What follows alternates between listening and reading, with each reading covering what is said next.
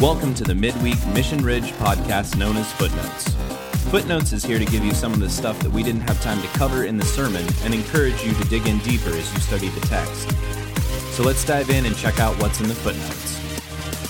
Alrighty. Welcome to another episode of Footnotes. Glad to have you with us. On the podcast today, we got Rob Croyle Hello.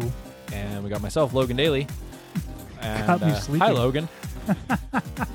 and then we got a guest on here today. First time, uh, Cody. I don't know your last name, Cody. Uh, it's Hoopert. Cody Cody Hoopert. Yep. Cody Hoopert. Now, I'm going to describe Cody. He is absolutely jacked, making me feel very self conscious about the size of my biceps or lack thereof. Uh, Cody is a personal trainer at the gym that Rob has been going to. And he's a competition lifter, Power lifter. Yep. power lifter. Feeling so self conscious. Squatted 500 pounds. Oh my God. All, all at once, mind you. Like I could, squ- I could squat 500 pounds, but That might be my life. Like, that might be the accumulation of my squats.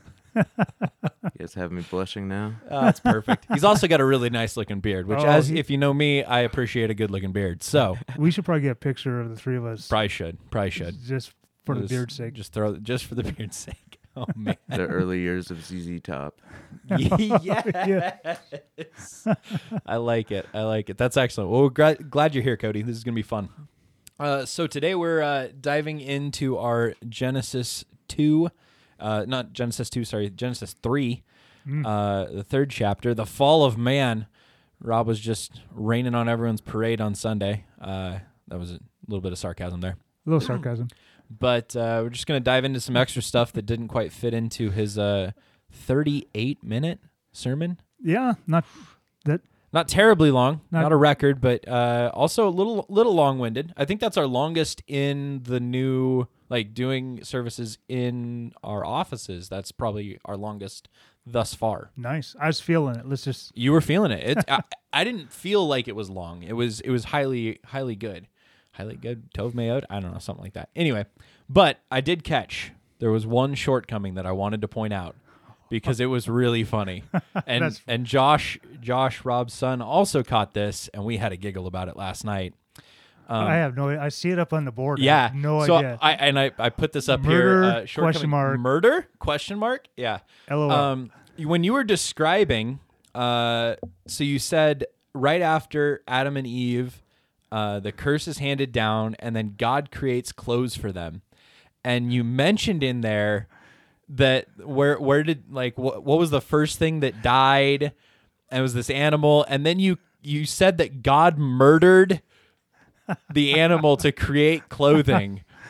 And I was just like, that's such an odd turn of phrase. I don't think he really meant to say murder. no, I did. Did you? You you meant oh, to say think, murder? Think about this. Yes, think about this. Nothing has died. Okay. Nothing has died. As we talk about, Adam and Eve sinned, Yep. right?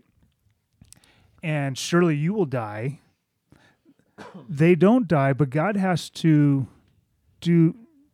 God's got to take the life of something To make this clothing. to make the clothing. Sure. and so god's like if you think in if you think in terms of murder like i think this was a heavy moment for god He's destroying something that he created. He's destroying something that he created in order to protect something else that he values more it's kind of a murder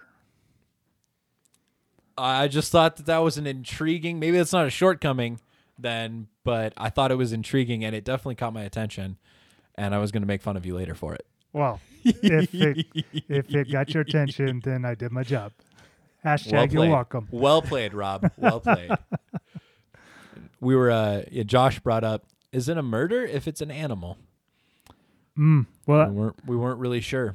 don't ask peter that question we also made some jokes about them, yes which I won't repeat.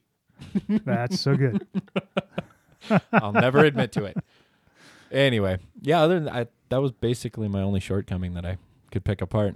That's I, I like it. We just like we like nitpicking each other because it's more fun that way.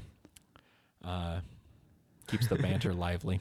Keeps we us are on our toes. we're a lively bunch. We're super nice to each other. Uh, Yeah, and then we got some stuff that you mentioned in the in the sermon that we were going to talk about. Uh, so the first one is this this word for naked, uh, which is erom, Yes. uh, and it also has this fun little fact that it is super super similar to another word that is used in Genesis three. Yes. So the first time we see this word is in actually Genesis 2, verse 25. Uh, and the man and the woman were naked and unashamed. And so we get this uh, erom, which if you look in Blue Letter Bible and you look up the, the term there, uh, when they put it into English letters, it's E Y R O M. Uh, and I'm trying to pronounce erom or something like that. Mm-hmm. And then the very next verse in Genesis 3, uh, verse 1, it says, Now the, the serpent was more crafty than any other beast. Yep. Um, and this word crafty is A R U W M in the English. Now, if you get on there and you play the two pronunciations, I will challenge you to hear much of a difference at all. It's like erum and erum. What? yes. So if you're listening to this and chapter 2 ends with erum and then chapter 3 starts with and the serpent was more erum like that's going to cue you in you're be like wait wait what? The serpent's more what? Yeah. Yeah. It's it's a play on words, if nothing else. If nothing else it's a play on words just to get your attention. Just Yeah. to get your attention. Um and there's some fun stuff that you could probably probably I don't know make some cases for of that uh, that the author is making using this play on words to point out something about the serpent, which as we talked about on Sunday, this is an odd creature because he, one he's talking right like when was the Cody when was the last time you saw a serpent talk? I don't know if I'd trust any animal that talks. but- Exactly. See, that seems like a problem. Uh, and two, he's walking, which we always picture because in the curse, he's cursed to crawl on his belly for the rest of his life, so that he loses his legs. Ah. So this serpent is walking and talking, which you know we threw up the little uh, the picture of the like kids Bible nursery thing, and it's got the snake up in the tree. Like, well, that's not quite right because he didn't have legs at that point, so he should have had legs. Uh, it's actually Right. more like Mushu from Mulan, which is really kind of funny. But so if anything, it's a play on words, and they're they're making a making a little point there. But this this word erom shows up uh, for naked a ton of times in this story, which is really really kind of strange. Yeah, three times talk about naked and, and just in Genesis three, Genesis two at the very end. So you Mhm. could count that as four, and maybe maybe count The crafty. the crafty the snake hmm as, as number five. The it's it's such a interesting concept. You know, like what is being communicated here? Because why is naked and unashamed so such a prevalent part of the conversation? Hmm And I think uh, for me, the big takeaway is shame is such a big part of of what we experience through through our failures, hmm and um, and we see Adam and Eve hiding amongst the trees that God created. That's I found that interesting. God created the trees for food, and yet they're using the trees for hiding. Little irony. little irony. Uh, and it's just in the Cody brought up just kind of our conversation and, and your talk to me about, uh, and it was just hap- happenstance that you mentioned uh, your sobriety and and that community is such a big part. Yeah, absolutely. Um, so addiction. My background there is um, so I'm 30, and I decided to make the move to get sober at age 30, but I had been using subs- subs- eh, substances uh, as coping mechanisms since age 14 Yeah, um at a certain point you get so so deep into it just the shame of what you're doing. You don't want to be around people. You don't want people to know how deep into it you are so you isolate you get away from community.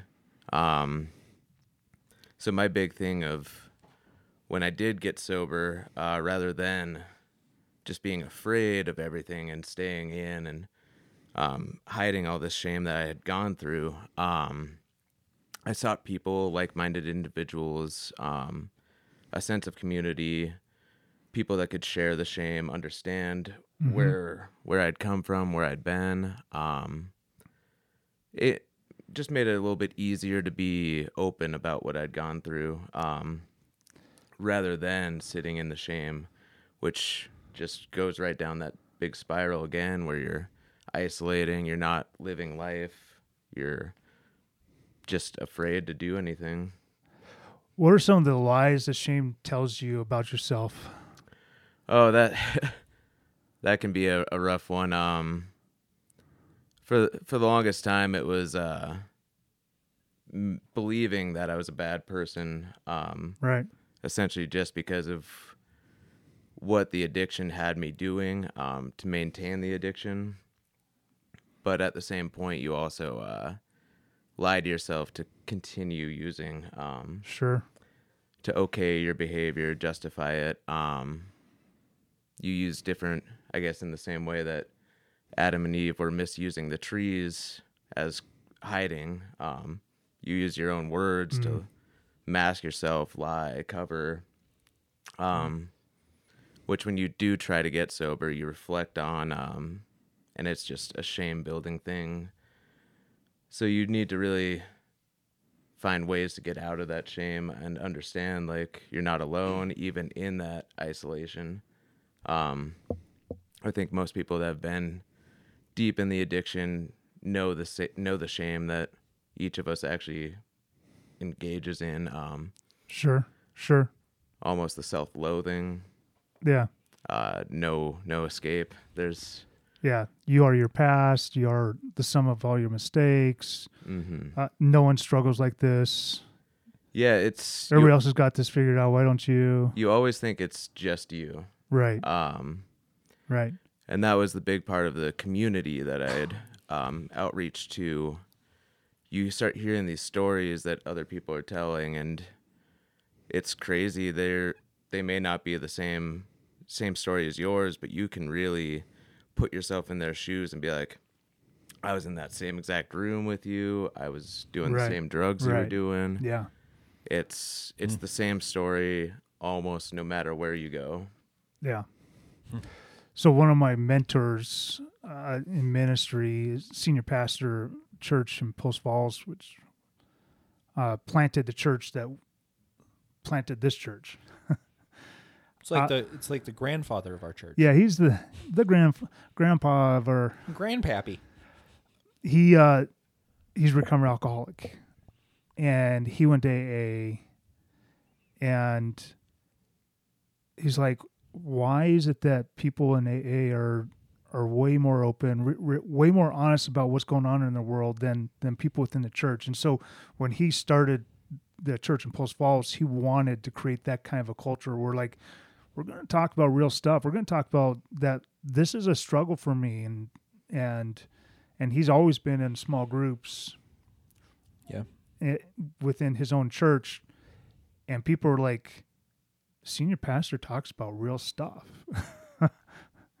uh and the reality is if if we're hiding Mhm. there's still shame Yeah, and a lot of it's what's that purpose of hiding too. Um, I think I have I have a good little example. Recently, I was cleaning my house and found an old bottle of wine, which Mm. to most people that's not a huge thing, but for me that was a incredible trigger, and I didn't at first know what to do with it because there's yeah I could pour it out down the down the drain and not tell anybody about finding it. Right. But now I'm just furthering this trend of keeping things hidden. right. So my move was to call my girlfriend, let her know what happened, have somebody else there to support, um, somebody to know what was going on, and that way it helps me build a my own honesty with myself, with the people around me. Um, yeah it just gives me more support around the area. So when I do come across these um, triggers that come out of nowhere, um, I don't feel as alone or isolated Yeah. when I'm going through Yeah. them.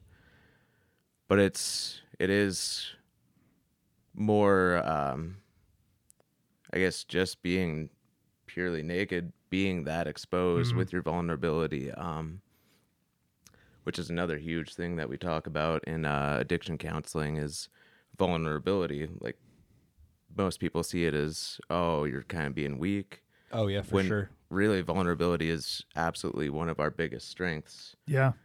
Yeah. Um, That is such a healthy perspective on that. Well, Yeah. and Brene Brown is a great person to Oh. listen to. Um, She has wrecked Talk our to me about that woman. Oh, we we read her books. We watched her videos. I've cried. Oh, she wrecks me.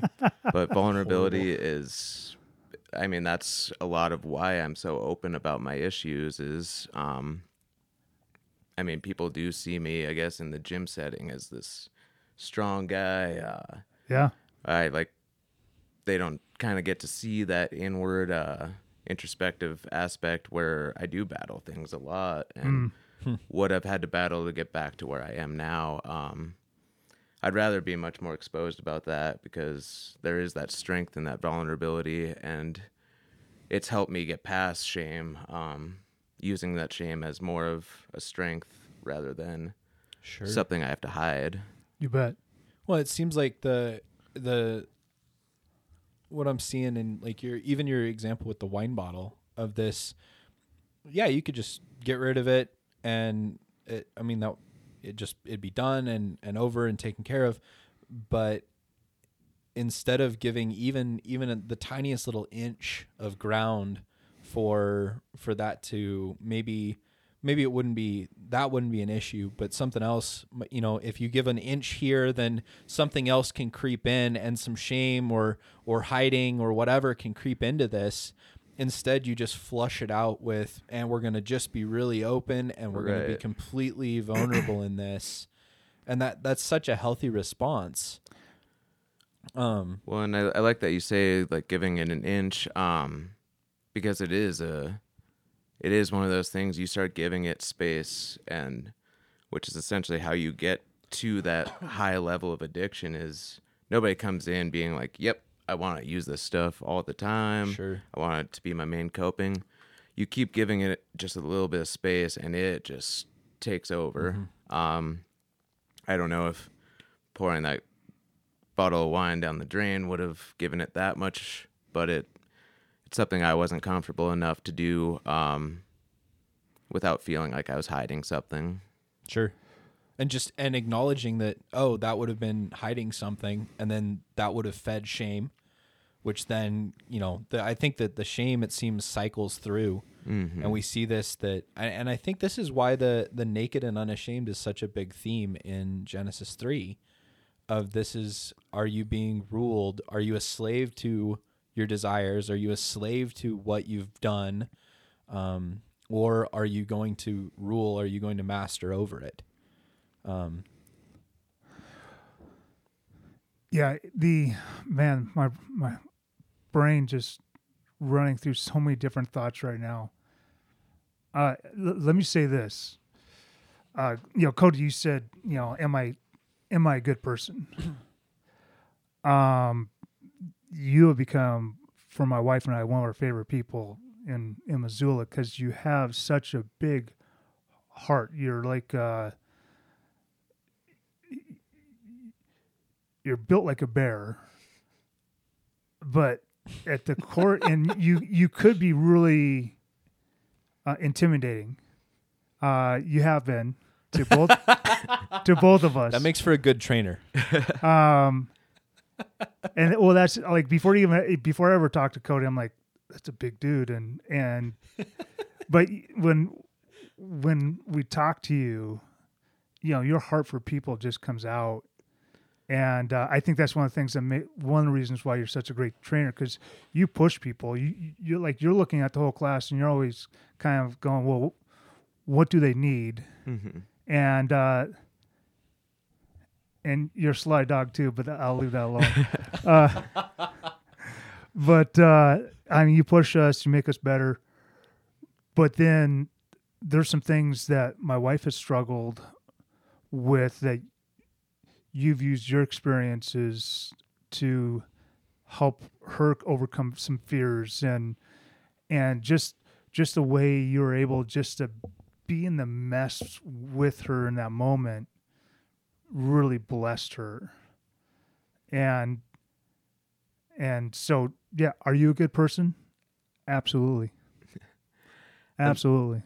and that's i mean that's where i like to think now um, because a lot of times we do get stuck so much in that past because if i looked at what i was doing a year ago uh, two years ago i think people would have different perspectives um, but the thing is people still stuck around me even through Mm. some of the worst things I'd done, uh, the actions I was doing. So at a certain point, there had to be some good that was still drawing people in. right But it's so much easier to focus on like, yeah, I was on drugs like all the time back then. And I was lying and manipulating, um, doing these things that people are not proud of, or Mm. if they really knew, would they really still love me? Kind of things. Um, they're easy thoughts to get really stuck into, but at a certain point, you have to keep pushing forward. Um, what am I doing now to make up for? What am I doing now that is different? Um, I think my girlfriend said the best gift I could have ever gotten her was to move into sobriety and recovery rather than yeah absolutely rather than just saying the words and acting like I was going to go through the motions, um, which had happened so many times before. Um, right But yeah, it's it's always a constant battle um, mentally to. You can you can have things like as good as that that you hear and you're still like oh but I did this in the past. It's Sure. so easy to get stuck in those thought processes. the temptation to let let that define who you are as opposed to who you actually like who you are is like no at your core you're, you're good and but and yeah you've done stuff you've done this this this and this but uh, am i going to let that define who i am Right. versus am i going to let who i am define who i am you know which in, in this like that's exactly what we see in the story Mm-hmm. are, are adam and eve going to let god define who they are because god said who they are or are they going to let what they've done here define who they are and create shame Yeah, we took a picture of my ring so that people could see it. I I went through a divorce when I was in Bible school, and I think I mentioned last night that mm-hmm. if you want to experience shame, go through a divorce during Bible school, even if you're not the one that wants the divorce. And and I and I didn't. And uh, the ring that I had created for my first marriage, I had that melted down when Christy and I got married, and I designed this cross and but what I talked about to our, our our people on Sunday is that when I look at this, this doesn't remind me of all my mistakes. This reminds me of what God was willing to do so that I could live at peace with him and and become the kind of husband that he was calling me to and and that I can move forward and you know each of us I believe are created by God with a unique design that blesses and ministers to the world, we don't always live that out well.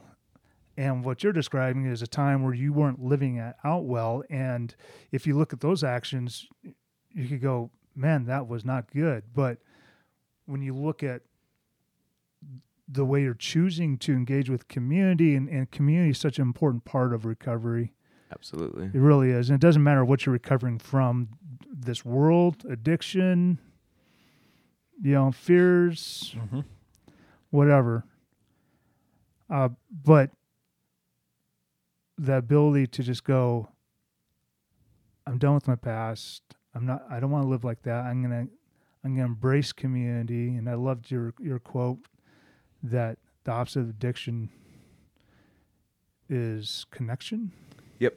Um and that's that's such a huge one that they teach um in addiction counseling is we can just stop using our substances um and just be um abstinent Mm-hmm. but in just being abstinent you're not learning new ways to live you're not going out into the world, you're still in that isolate of Not um, dealing with the shame. Yeah, and you're just reclusing. Um, where recovery is about being able to live life still.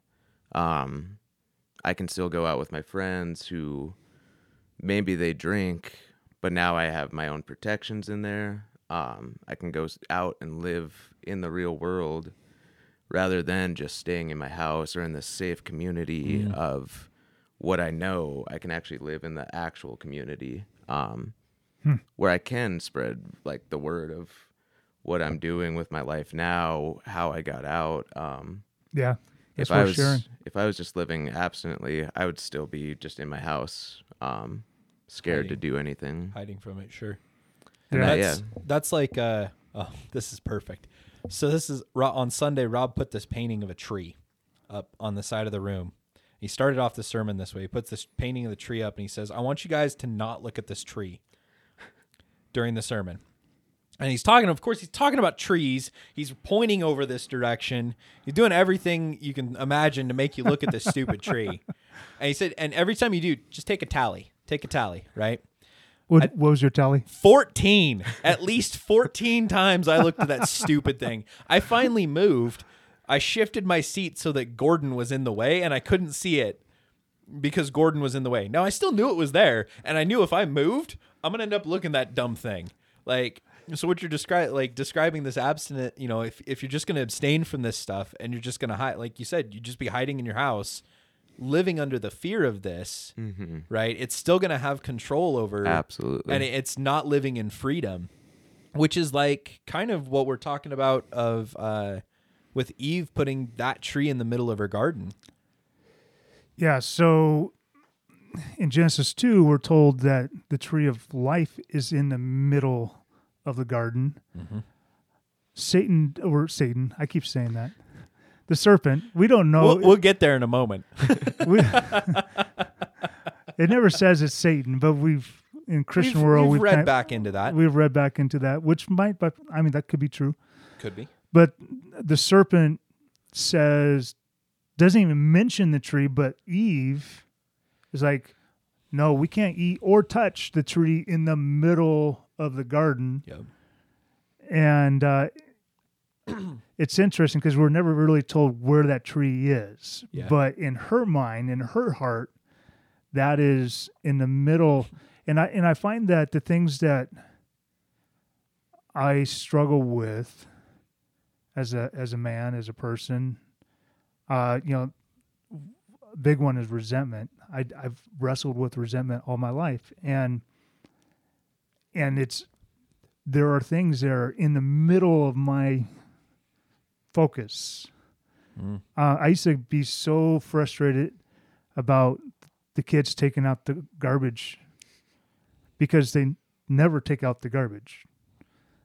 Uh, and it's something I grew, you know, my parents kind of made taking out the garbage a big deal. So, you know, I, I, I tried to make that a big deal, but kids will not budge. And, and finally, God's just like, why don't you serve your family by taking out the garbage? You notice it, just serve them. And so, but dang it that's why i had kids right I, I i don't know I don't know if that's why I had kids. I mean, that might be why I you have, hope that's not why you had kids that seems like a terrible it seems like a terrible reason so I had to put something else in the center of my world, and that Mm. that was service. The thing, like I couldn't s- stop being, you know, stop Well- having this angst in my life. I had to had to replace it through service. Exactly, and that that concept of and you, you Cody, you mentioned this with you had to replace you you have to replace this in to, in recovery. You can't just abstain. You have to replace it with some healthy habits, with community, mm-hmm. right, with connection. Rob, you you said with with this like to replace the resentment that you had fixated on that that had become the center of the garden. You had to focus on something else instead Right. right? Which, you know, for example, on Sunday, the only times that I wasn't looking at that stupid tree was when I was actually focusing on something else. Yes. Might have been Facebook on my phone because I'm a millennial, but I was focusing on something else. that was that was a joke. I wasn't on Facebook most of the time. but this this concept of uh, you know which are which are you cuz and it's so easy for us to I think it was the week before when you were talking Genesis 2 um you know which one of the care group questions is which tree are you going to make the center of your garden um or you know what are you going to focus on what doing what is you know what God has called you to the things that are good that God has given you?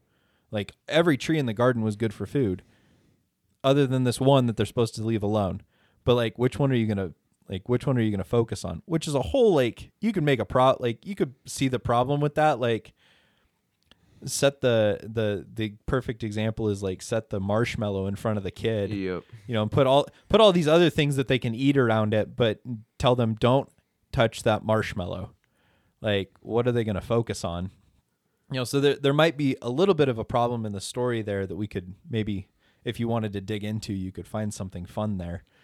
But this this concept of are you going to focus on what's going to lead to life aka the tree of life the things that are going to bring bring that sort of joy and that living and that that connection with God are you going to focus on on the one thing that he said not to do Right. And this and this is where we brought the tree of life back into the conversation because uh, when we we talked with our friend Marty Solomon, who's the president of Impact the U, and he's got the Bema podcast, and and he's he's been wrestling with these concepts longer than we have, and so we sat down and talked with him, and he and one of the things that you and I wrestled over is well, did Adam and Eve ever eat of the tree of life? mm-hmm.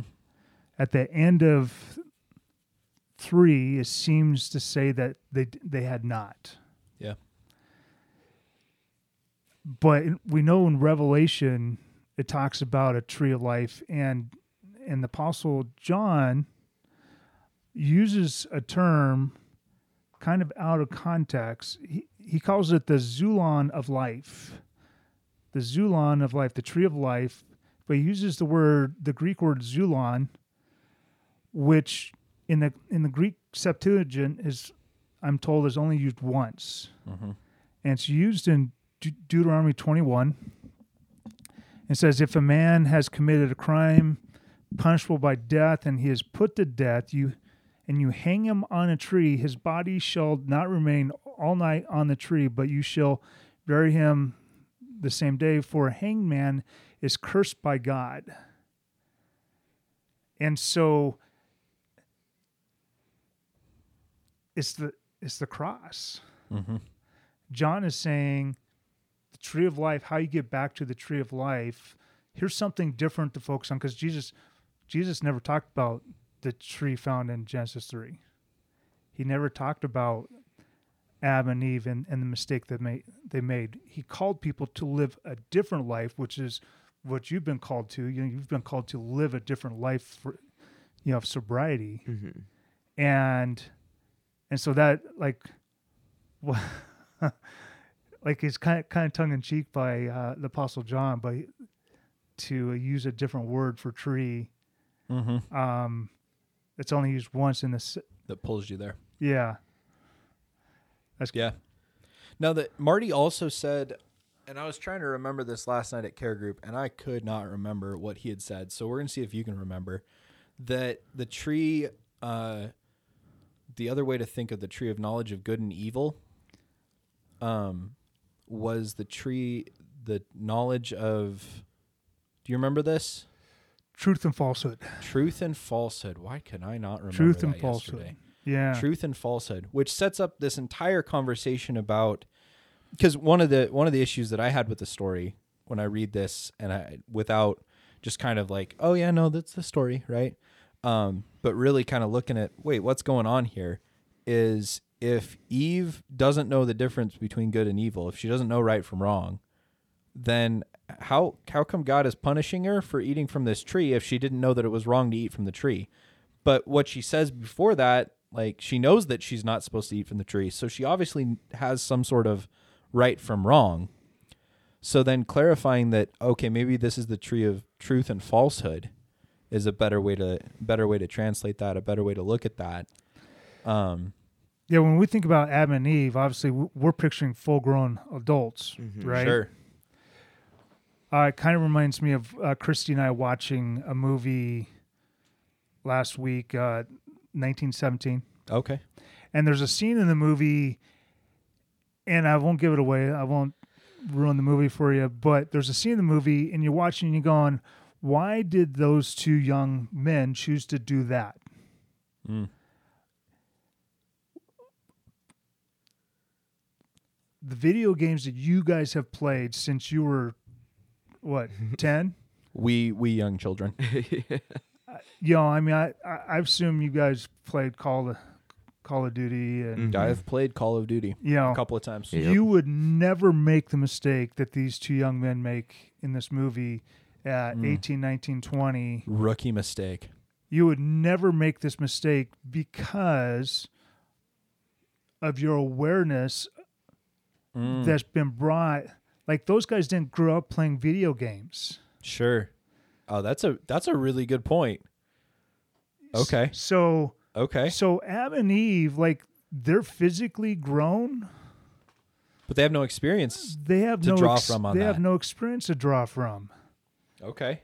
and so maybe this knowledge of truth, Truth and, and falsehood, falsehood. is is this it, you know like she saw it as a source of wisdom Sure. and maybe it was like and i think the the big deal there is is kind of like well i kind of picture like when kids want to drive Mm-hmm. and they're 12 and you're like dude you need to wait Oh, you wait. My bad. I'm from Idaho. You should have waited. well, on a farm is different than in city. I I know nothing. You know nothing. Fun. I really like that. Uh, the way you're saying what was the center, what tree was in the center for Eve versus everybody else, and um, you know that knowing better. Um, should they have known the right and wrong to Sure. eat there? And that goes right back to my addiction aspect of um, we we had to think really way back what was driving us Mm. in our early stages and uh what I really learned was I had no coping mechanisms. I was in a house where if you had a negative emotion, you bottled it up. Um, my dad was very much so men don't cry.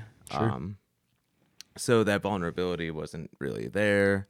Right. I wasn't able to express emotions or cope with them. And then at age 14, I took painkillers for the first time, and it was, oh, Here's a release. I, I don't feel these anymore, Here's an escape. and Oh, this shoot. works. Yeah. Yeah. And it kept working, and it kept working. And then it delved into alcohol. Hmm. Okay, this works too. So now I, I don't have an experience where if I learn coping mechanisms talking to people, that might have been my outlet at first, but I found this one that was easy. It worked. It's it was a shortcut. Sh- A very, very shortcut. Uh, yeah. The tree was a shortcut. This but- was a shortcut. Eventually, it stops working, is the issue. And then you go to the next stage. Which is interesting because eating was such a big part of the curse. Yeah. Uh, so, like I said, that word to eat was used 17 times in this. So this this it's about consumption, but For sure. um, and he and he never asked the serpent any questions. He asks Adam, he asks Eve, and then he just passes judgment. Yeah. on the Just Comes serpent. down on the serpent. Um, and he says, "On your belly you should go, and dust you shall eat." Yep. That's the first time to eat is used. Um, and then to Adam, he says, uh, curses the ground because of you. In pain you shall eat of it Mhm. all the days of your life. Thorns and thistles it shall bring forth, and you shall eat the plants of, like the things that that uh, that we desired, that we chased after, start to rule us hmm they Mhm. start to become the source of pain for us and you know the coping mechanism uh, at one point is seen as a help and then it then becomes our master Absolutely. Um, Yeah. And you probably start resenting it. You do, um, but you don't know how to get away from it. Sure, it's this. It's kind of a love hate. Like I I don't like this, but I don't have any choice, but I don't know what to do without it, but I need it, but I don't want it. Well, and that was how how we addressed relapses was always interesting to me too. Hmm. Of people would relapse, and our counselor would be like, "Did it work?" and the answer was always yes, Okay. until Until there Yeah, it is. yeah. Oh yeah. Oh, yep, always yes until. Well, no, and, and I'll just bring this to the conversation too. Uh, you know, you had trained people, you had people with experience, you had people that had been down that path of recovery, and but then have have training. So um, it, it's not as if you just replace you know bad company with good company and all of a sudden you know you, you got your like there's insights that people that have walked that path have that been on that journey have And that's why the community is so important to have people, and especially like minded community is where I should really emphasize. Um, I have mentors that are ranging. Um, there's people with just as much sobriety as me, there's people with 30 plus years of sobriety right. that are now in my circle um, that I can talk to. absolutely. Um, Somebody that's had 30 years of sobriety has been through enough that they know kind of the road that you're about to take on. absolutely. Absolutely. They, they know the pitfalls. Don't don't turn left there. Don't turn left there But um, information was always a really important one too. Um, you learn about the post-acute withdrawals, which can last up to two years. Um, a lot of people think it's, oh, this isn't working. I'm more depressed, but really, what's going on is your body is healing.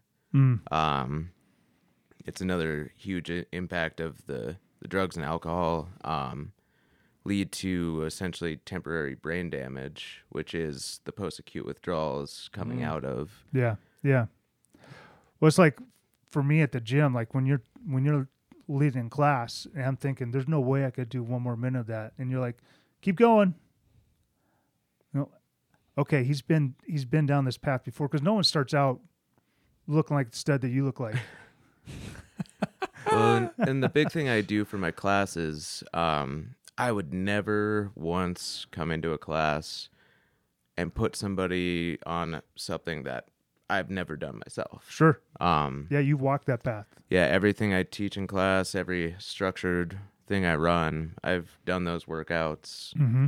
I've put myself through the, the pain of wait, it. wait, wait! Wait! You work out? dude could do the superman push-ups superman push-ups oh Yikes!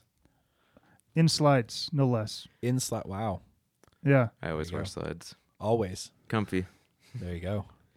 But you know, yeah, when I'm in that class, I'm just like, all right, Cody's been down this path before. He knows what he's talking about. He's If he And- says I can do it, I can do it.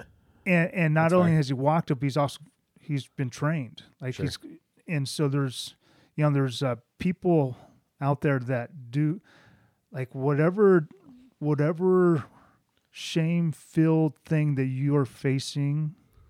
There are people that have training, and as a as pastors, we we look to those folks for their training, for their expertise, because we don't always have it. Uh, we bring something to the conversation, but there's other people that that bring things to the conversation. If if you're dealing with addiction, um, I got some things I could say, but I'm not going to be the only person that's going to be involved in your world.